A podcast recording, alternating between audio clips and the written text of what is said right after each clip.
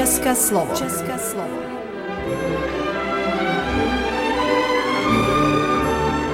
Vysílání pro českou menšinu v Srbsku.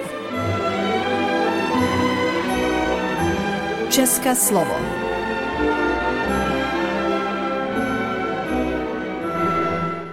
Vážení posluchači, dobrý den. Ladíte třetí program rozhlasu Rádia Televize Vojvodina. Díky jejich podpoře se scházíme každý čtvrtek o 14 hodin a 15 minut u pořadu České slovo s nejnovějšími informacemi z české komunity v Srbsku. Doufáme, že nás rádi posloucháte. V dnešním pořadu se ohlédneme za nejzajímavějšími příběhy české komunity, které nás zaujaly. Přejeme vám příjemný poslech. České slovo.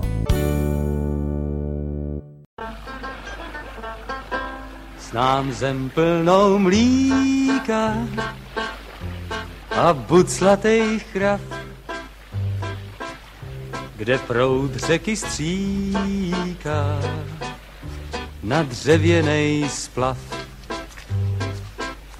Mám jediný přání, snům ostruhy dát a pod známou strání za skuličky hrát. Už koníček pání a zůstane stát, až v zemi mládí, kde já žiju rád. A slunce tam pálí a pořád je má.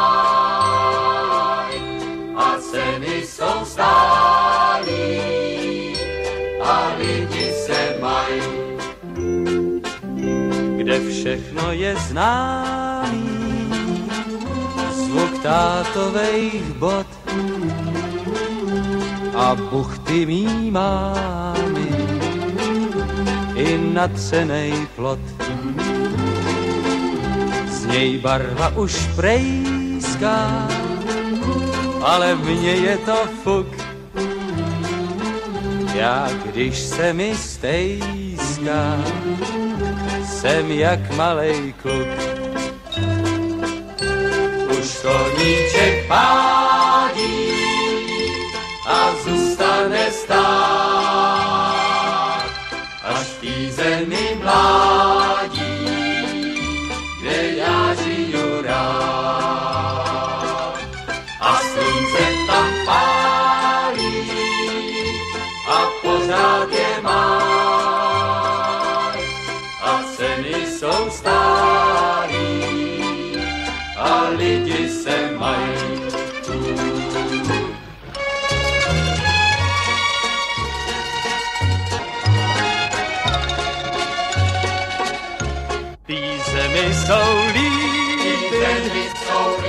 A ve květech med.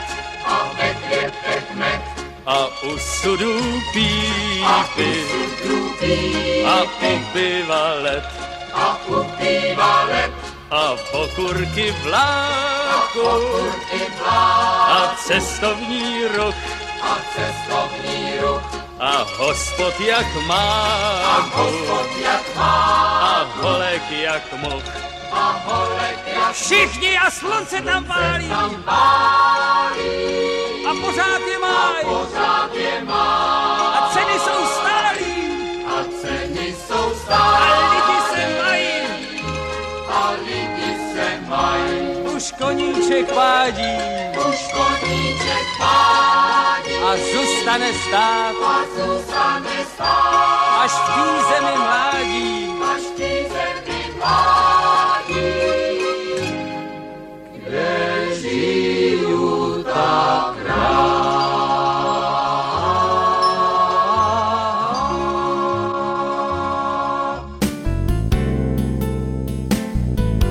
České slovo.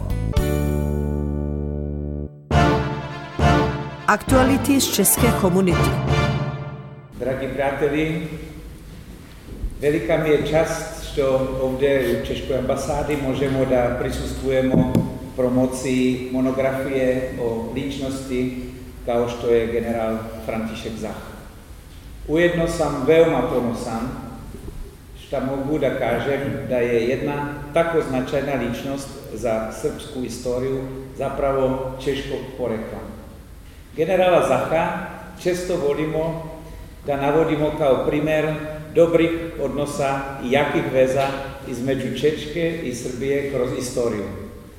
Upravo ovakvim vezama, vekovima unazad, možemo da budemo zahvalni za današnju bliskost naša dva naroda.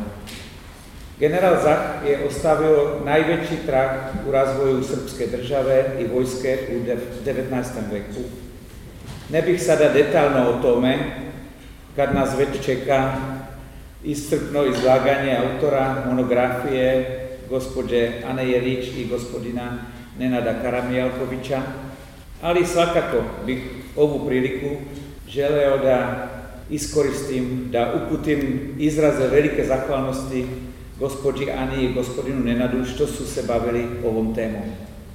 Činjenica je da usprkos velikom značaju generala Zaha o njemu malo zna, a Ana i Nenad e, su dali sve od sebe da ga izvuku iz e, zaborava i postave na mesto koje mu pripada.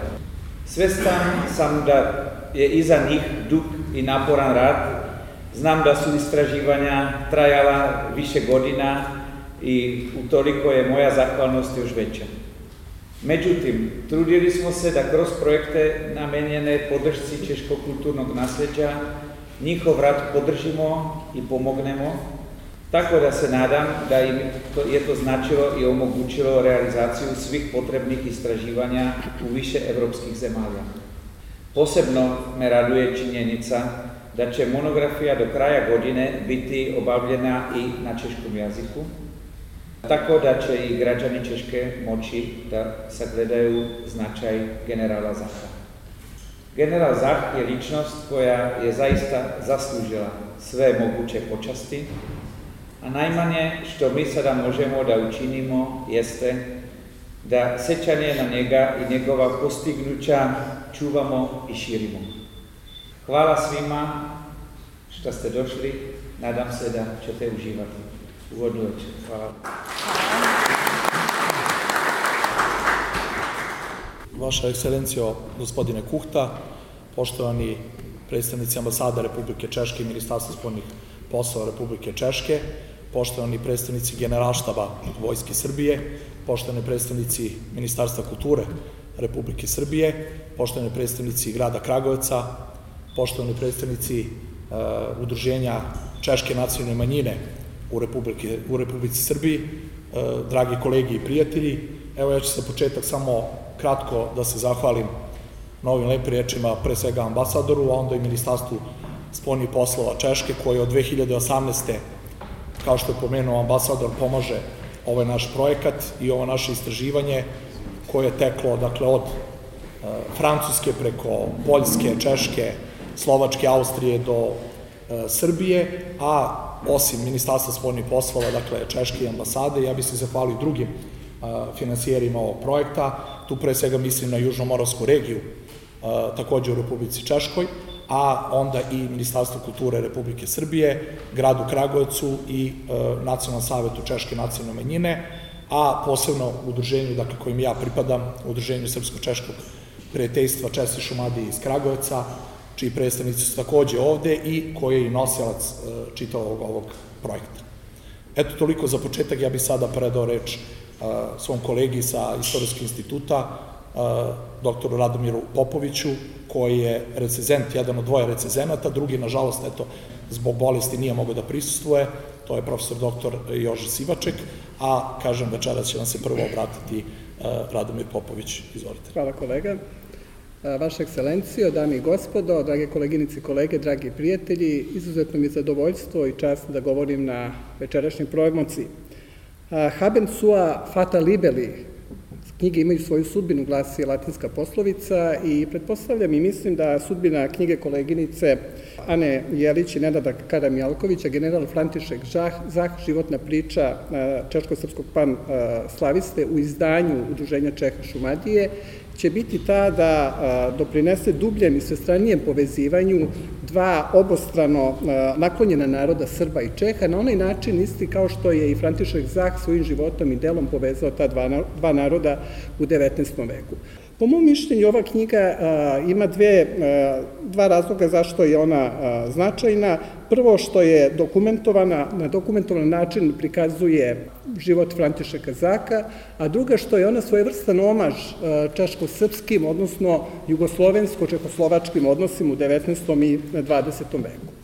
Ja bih sada dao reč koleginici Ani Jelić, koja će vas uputiti upravo taj istraživački rad, i da kažem u izvore koje smo koristili za rekonstrukciju života generala Zaha, a ja ću nakon toga e, probati u kratkim crtama koliko je to moguće, naravno da i prezentujem taj njegov život i pre svega doprinos za srpsku državu i srpsku vojsku.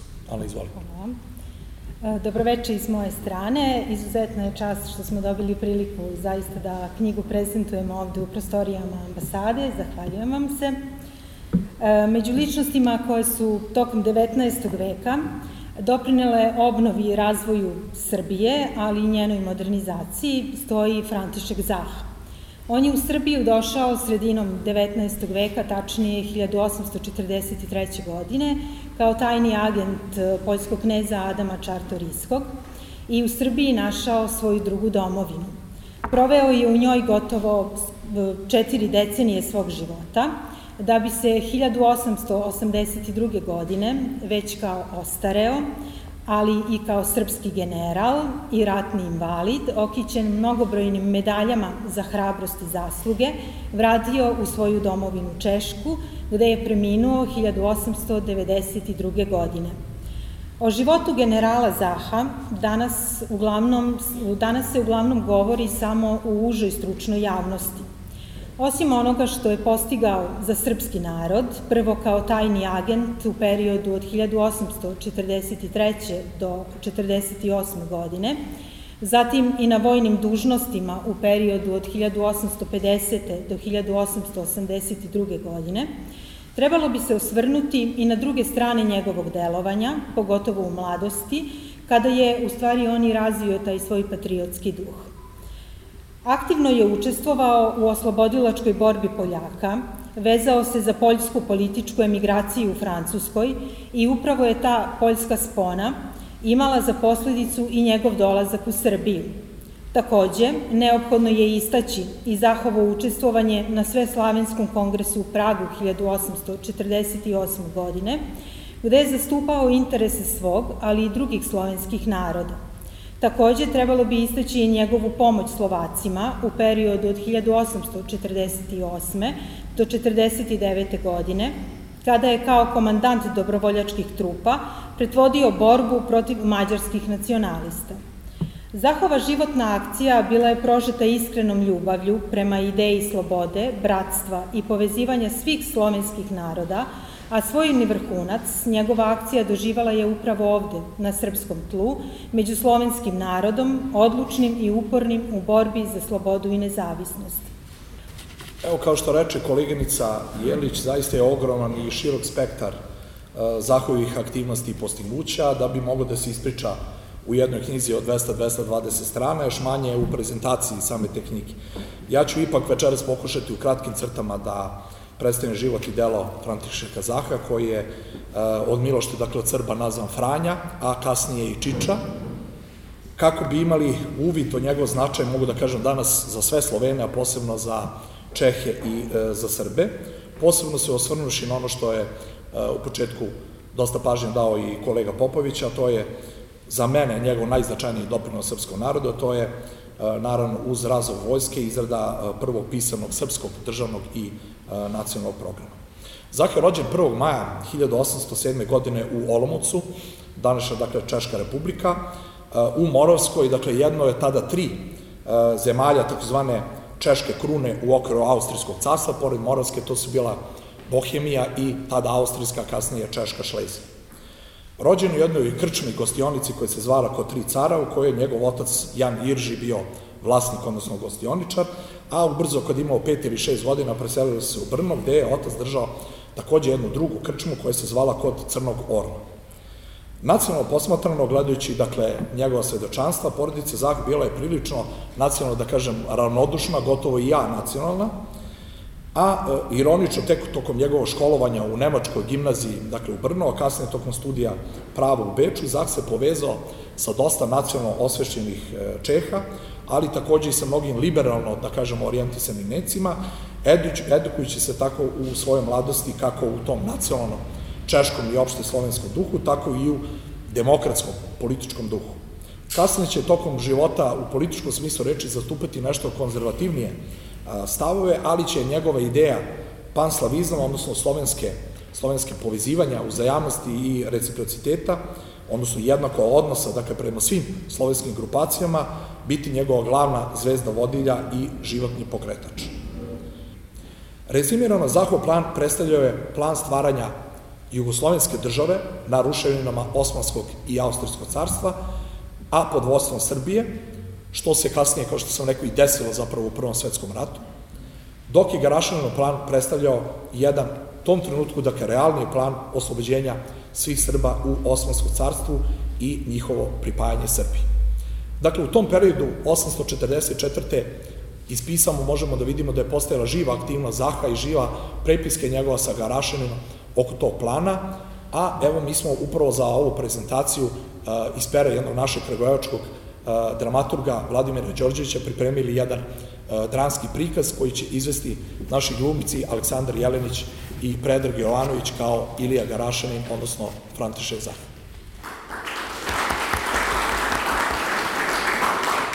Dobro mi došao, Petar. Bolje vas našao.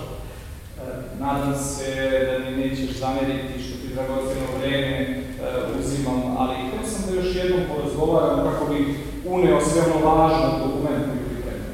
Zadovoljstvo je moje, prijatelju. Uvek sam na usluzi kada je potrebna pomoć braća Srbima. Kao što vam rekao i onda, prilike na Balkanu, prilike među velikim silama, toliko su složene da bez preciznog plana nema vam opstanka. Nadam se da ne smeta što se opet tajno sastajemo u ovoj sobi, ali verujte mi, tako je u Srbiji. I zidovi imaju uši. Je li to važi za ove zidove? da, i ovi zidovi imaju uši, ali ne bojite se, duvi su proverene. Ceneći vaše obrazovanje i e, široku kulturu, naročito vaš slovenski patriotizam, e, zamolio sam vas da napišete plan državnog i nacionalnog rada Tako je, evo nacrta. Pa vi vidite šta treba dodati, a šta oduzeti i samo napred u ostvarenje njegovog. Česka slovo. Vysielanie pro českou menšinu v Srbsku. Môže vás zajímat. 25. května se v Belé církvě konala slavnost svatého Urbana, patrona vína.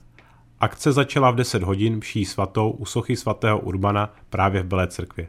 Poté následovalo slavnostní vysazení vinné révy kolem ochránce vinařů. Poté již byl slavnostní přípitek a zpěv českých písní. O tradici vína v Belé církvi a o svatém Urbanu mluvila paní Edita Fischer. Poslechněte si krátkou reportáž z tohoto setkání. Kako nam tradicija nalaže, evo nas i ove godine da obeležimo dan Svetog Urbana, zaštitnika vinograda i vinogradara. Vinogradarstvo ima u Beloj crkvi dugu i bogatu tradiciju, koja je povezana i sa razvojem bačvarstva, ali i sa njegovom verskom kulturom i slavljenja pojedinih svetaca, kakav je i današnji dan koji je posvećen svetom Urbanu. Po predanju na grobu svetog Urbana izrastao je čokot vinove loze. Te su ga vinogradari, vinari i bačvari kao simbol uzeli za svog zaštitnika, a isto tako i kao zaštitnika vinograda u celini. Sveti Urban u umetnosti i ikonografiji zapadnoevropskih zemalja bio je oslikan sa grožđem u ruci, knjigom, biskupskim štapom ili sa ključevima. Lik svetog Urbana su, na primer, mađarski vinogradari urezivali u vinske bačve, dok su ga u drugim krajevima, u Banatu i Vojvodini, podizani kipovi i spomenici, ali i postavljani krstovi u vinogradima i to sve u njegovu čast. Belocrkvanski kip Svetog Urbana, pred kojim upravo stojimo, izrađen je u Beču i kupljen za ondašnjih 250 florina, a postavljen je 20. maja 1823. godine, što govori 200 godina njegovog postojanja. Kada je reč o savremenom vinogradarstvu u Beloj crkvi, treba istaći da je 1803. godine prvi vinograd sa novim sortama vinove loze zasadio izvesni Jozef Šmic, a da je već 1850. godine godišnja proizvodnja vina u gradu iznosila 85.000 hektolitara vina. U celoj Belocrkvanskoj opštini je 1866. godine bilo zasađeno blizu 200.000 različitih sorta vinove loze. Belocrkvansko stono belo i crveno vino bilo je za ekstra kvalitet nagrađeno na međunarodnim sajmovima i to 1857. i 1863. godine u Hamburgu, gde je osvojila šest medalja, 1866. godine u Beču, gde je osvojila tri medalje. Nažalost, Filoksera je 1880. godine uništila gotovo sve vinograde, ali su vredni domaći vinogradari uspeli da već od 1891. godine da razviju nove sorte vinove loze i da dalje uspešno razvijaju vinogradarstvo i bačvarsku delastnost. A pod vinogradima ukupno je 1500 katastarskih jutara. Danas tradiciju vinogradarstva razvijaju i održavaju pojedinci koji pokušavaju da povrate čari belocrkvanskog vina, ožive vinograde i da vrate sjaj vremena koje zaslužuju.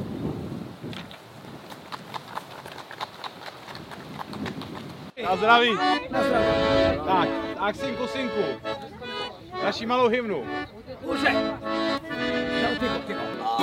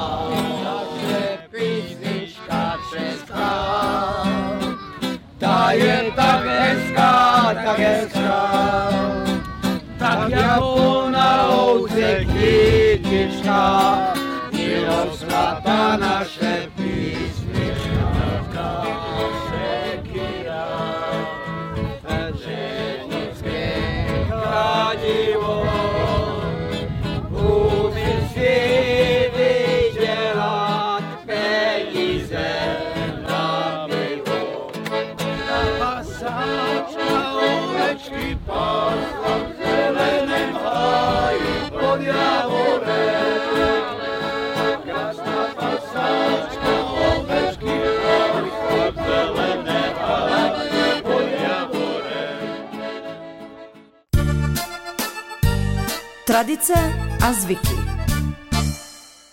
Připomeneme si české pranostiky v měsíci květnu.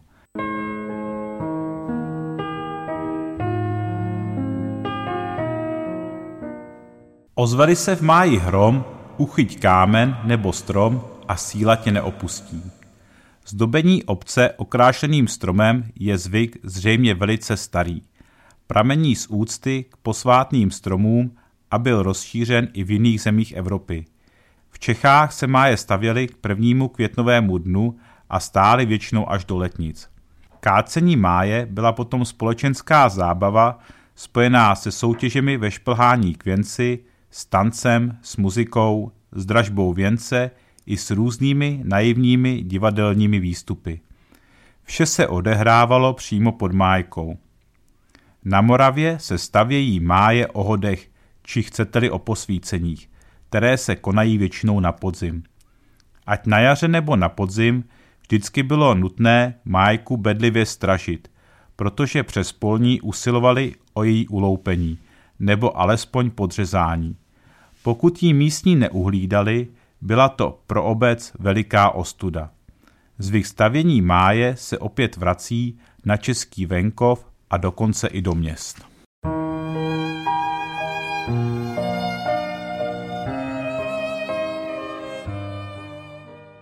Říká se, studený máj ve stodole ráj.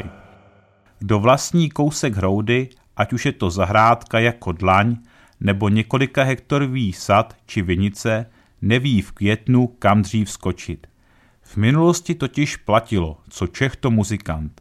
Dnes spíše se říká, co Čech to chalupář, houbař a především zahrádkář. Inu, časy se mění a my s nimi. Vlastnoručně vypěstované květiny a zelenina neoplývá možná tak exkluzivní barvami a tvary jako v supermarketu, ale určitě lépe voní a chutná. Už proto, že je v nich naše píle, hrdost a radost.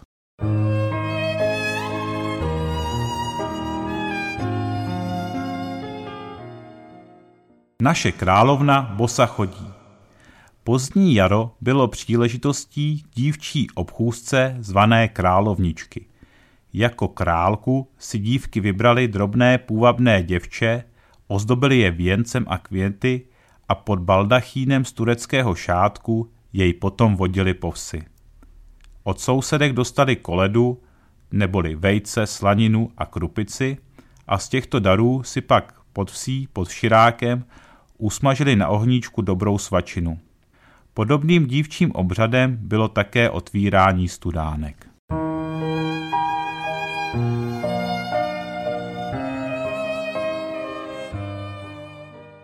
Říká se máj, vyženeme v kozy v háj.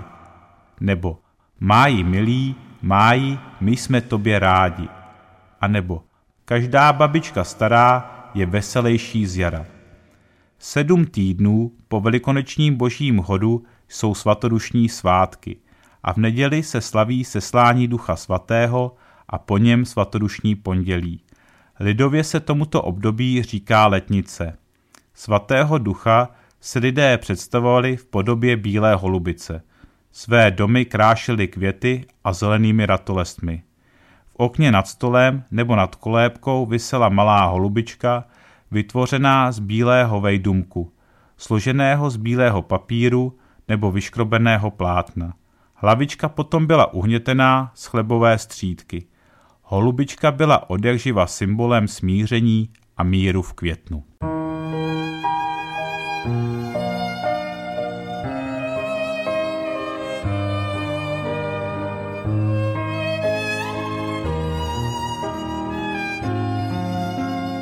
České pranostiky v měsíci květnu.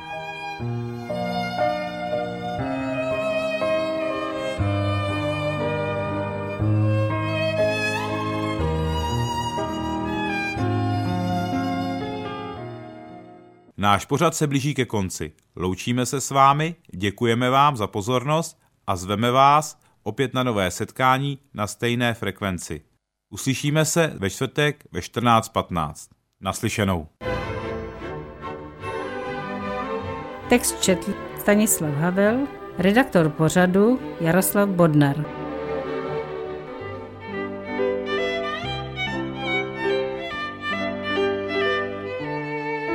Poslouchali jste České slovo, vysílení pro českou menšinu v Srbsku.